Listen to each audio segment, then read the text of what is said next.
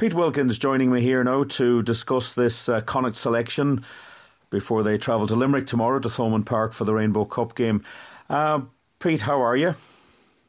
I'm well, thanks, William. Good to speak to you. Um, interesting side you've selected. Um, a very strong bench, which we'll talk about in a little while. A lot, a lot of players with a lot of caps on that bench.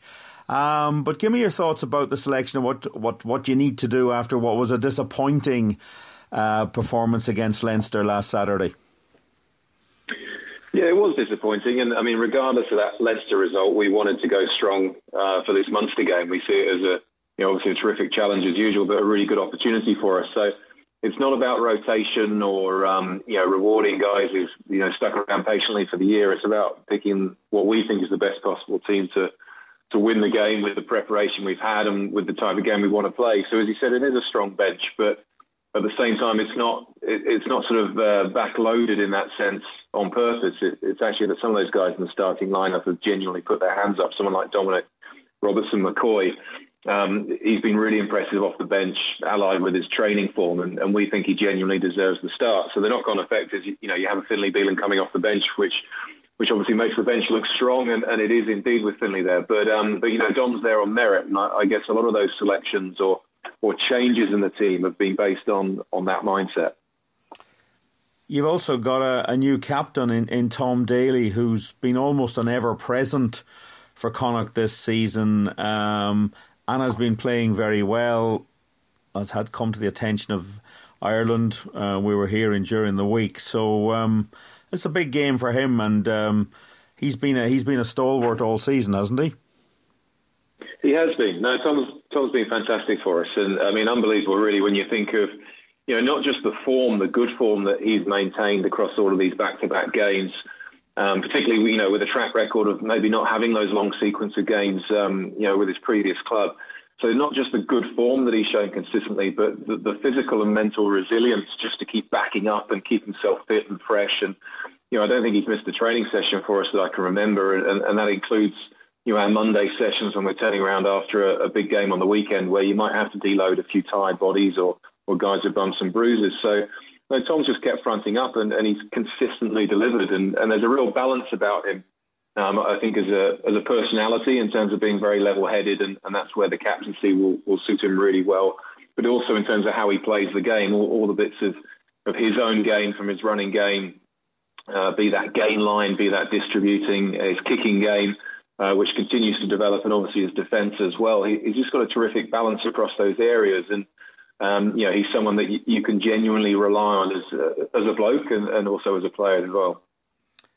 And he's got Sean O'Brien outside him, who's um, been doing very well, and they seem to have set up a really really good partnership. Yeah, they have. I, I, think it's been terrific for Sean. Obviously, you know, with this this run of opportunities that he's had at this stage of his career, brilliant to have someone like Tom for all those qualities I've just talked about. Have someone like Tom alongside him, and um, you know, Sean's not the the loudest character, but he communicates efficiently on the field and communicates well enough. So, you know, with that balance alongside Tom's organisation skills, um, they've been a pretty good pairing, to be honest. And uh, you know, again, similarly to Tom, to Sean's resilience to, to play these games back to back for us when we've been a little bit thin on the ground in, in that position of centre. Um, has been a godsend for us, really. And, you know, again, you know, Sammy Arnold's back and fit and, um, you know, has been back into integrated in training over the last few weeks, but Sean keeps that spot in the centre on merit. And, um, you know, it's really important to emphasise that, I suppose. We're desperate to get Sammy in the team for the qualities that he brings, but, um, but equally, you know, Sean gets to keep that 13 jersey, which I think is important for him as well. Cian Prendergast going into the back row and uh, Abraham Papali'i with a start. Obviously, Jarrad, Jarrad, Butler not available after the, the HIA uh, at the um, at the Leinster match. Um, it's interesting to see Prendergast there. You, you feel in Connacht that he can play second row and back row.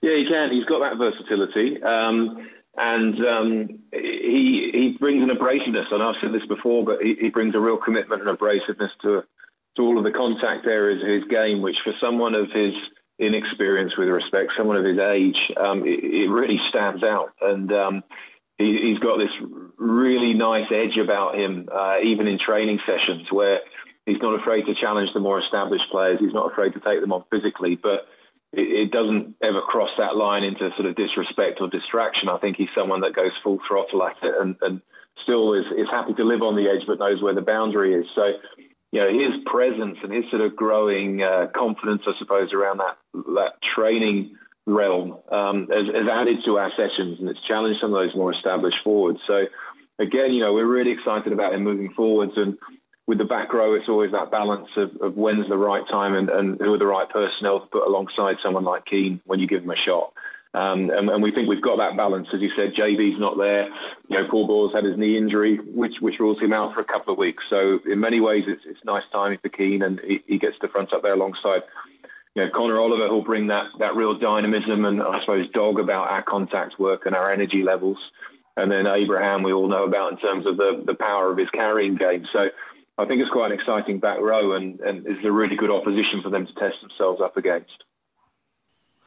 Looking at the bench, um, Dave Heffernan, Denis Buckley, Finlay Bealham, Eoghan Masterson, Caolin Blade, Jack Carty. You've got six players on there, all of whom have more than 100 caps. Some of them, in Denis Buckley's case, are nearly at 200. Eoghan, Ma- uh, sorry, Jack Carty is over 150. There's there's real experience there. That's that's the old heads, isn't it? It is. We we actually you know had a, a wry smile to ourselves at, at captain's run.